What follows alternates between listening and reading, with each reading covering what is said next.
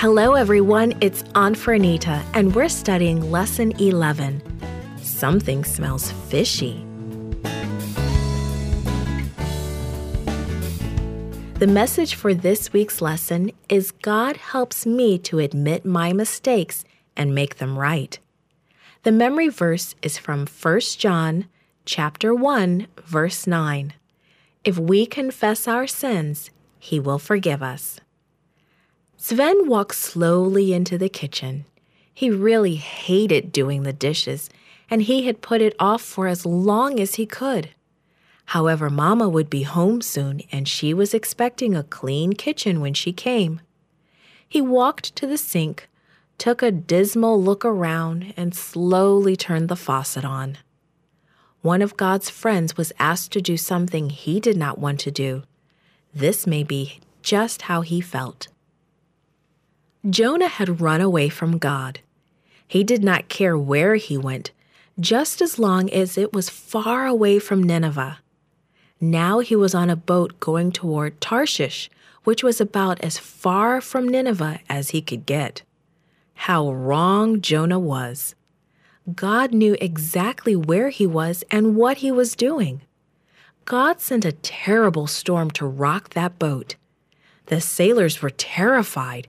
They had never seen such a storm. They cast lots and learned that Jonah's God had sent the storm.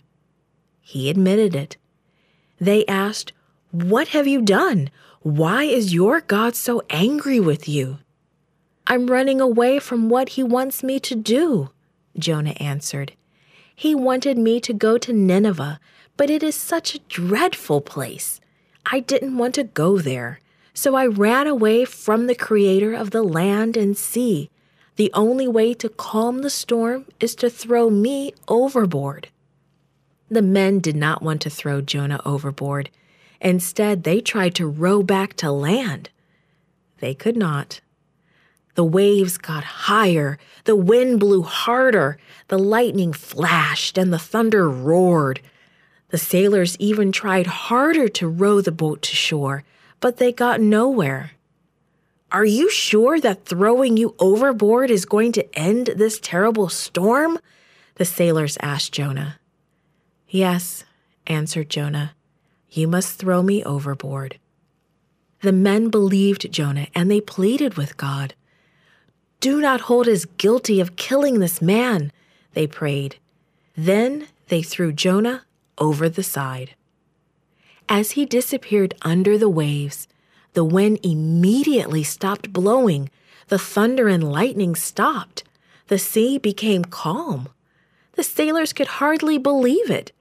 Immediately they prayed to Jonah's God, promising to serve him. Jonah sank deeper and deeper into the water. It was cold and wet and dark. Suddenly it felt different. He was not sinking anymore. He was inside something damp, warm, and clammy. It smelled terrible. God had prepared a big fish to swallow Jonah. Jonah began to think about what he had done. He knew God still loved him, even though he had run away. So from inside the fish, he prayed, Thank you for hearing my prayer. As I sank beneath the waves, I was sure I was going to die. I could feel the seaweed around my legs and it was getting harder to breathe. Thank you for saving me. You have given me back my life. I know you are the most wonderful God. You are the God of power, unlike the gods of wood and stone. I will do whatever you want me to do. My life belongs to you. After three days, the big fish spat Jonah out on dry land. The sailors suffered because of Jonah but they also learned about the true God, the God who created the land and the sea. God still loved Jonah, and Jonah was still part of God's family. God still had work for him to do. God loves us in just the same way. We belong to Him even when we make mistakes.